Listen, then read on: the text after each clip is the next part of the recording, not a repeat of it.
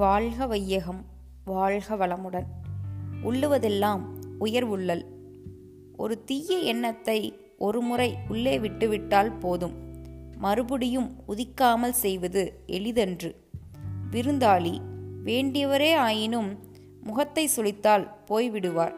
எண்ணத்தை விரட்ட விரட்டத்தான் மீண்டும் மீண்டும் வரும். விரட்டும் போது நீங்கள் அந்த எண்ணத்தோடு தான் உறவு கொண்டவாறே இருக்கிறீர்கள் என்பதே இதற்கு காரணம்.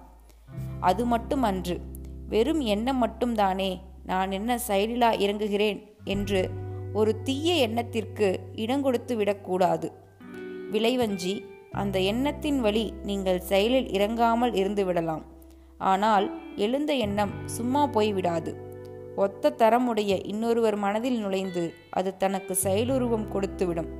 அத்தகு ஆற்றல் பெற்றது எண்ணம்.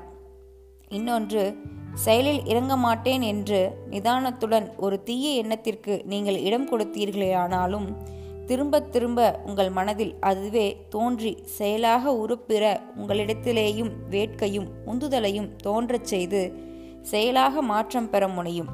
இதனாலெல்லாம் தான் உள்ளத்தால் உள்ளலும் தீதே பிறன் பொருளை கள்ளத்தால் கல்வே நலல் என்றும் உள்ளுவதெல்லாம் உயர்வுள்ளல் என்றும் சொல்லியுள்ளார் திருவள்ளுவர் பெருந்தகை. அருள்தந்தை வேதாத்ரி மகரிஷி.